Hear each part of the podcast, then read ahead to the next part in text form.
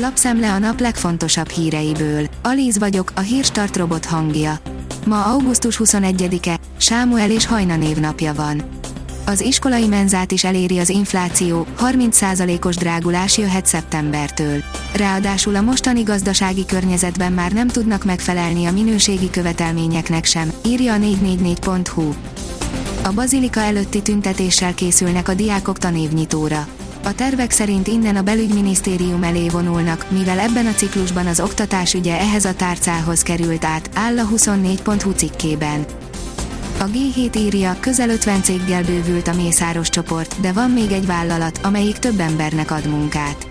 Már több mint 350 céget ölel fel a felcsúti milliárdos vállalatbirodalma, és ezeknél közel 25 ezer ember dolgozik. A magyar postát azonban még nem sikerült megelőzni. Figyelmeztetést küldött Brüsszel a tagállamoknak, azonnal lépni kell a koronavírus oltások felpörgetésében. Brüsszel arra figyelmeztet, hogy az EU-ban a koronavírus megbetegedések számának növekedése ellenére stagnálnak az oltási kampányok, ezért felszólítja a tagállamokat, hogy az őszi és téli időszak előtt fokozzák azokat, számol be a hírről a Financial Times, áll a portfólió cikkében.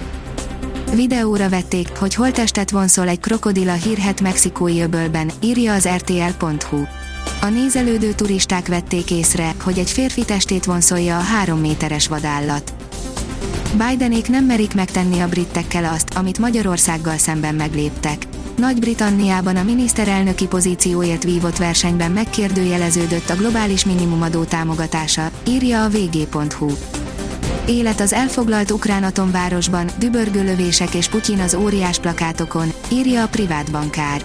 Szinte nem telik el úgy nap, hogy ne érkeznének aggasztó hírek az oroszok által elfoglalt zaporizsiai atomerőműről, amely mindennapjait lassan már a teljes nemzetközi közösség figyeli.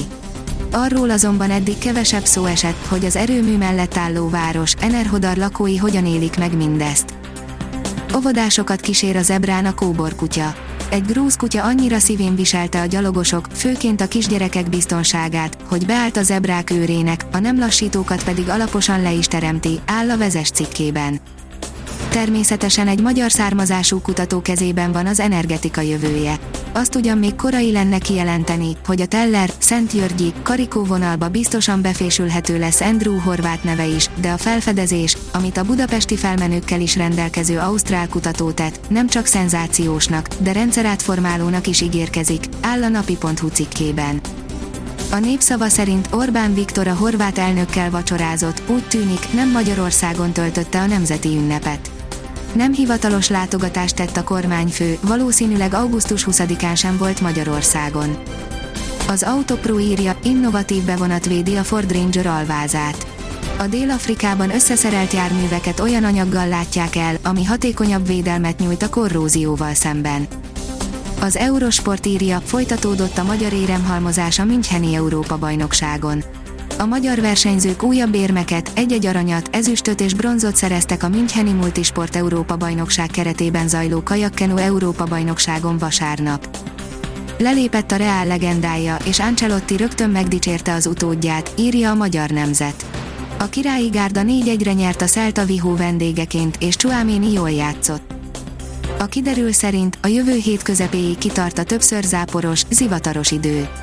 A jövő hét első napjaiban még jelentős csapadék érkezhet hazánk területére. Elszórtan számíthatunk záporok, zivatarok kialakulására, napsütésből kevesebb jut. A Hírstart friss lapszemléjét hallotta. Ha még több hírt szeretne hallani, kérjük, látogassa meg a podcast.hírstart.hu oldalunkat, vagy keressen minket a Spotify csatornánkon. Az elhangzott hírek teljes terjedelemben elérhetőek weboldalunkon is. Ha weboldalunkon hallgat minket, az egyel korábbi adás lejátszása automatikusan elindul. Beállíthatja, hogy az összes korábbi adás, vagy csak az aktuális tematika hírei következzenek. Köszönjük, hogy minket hallgatott!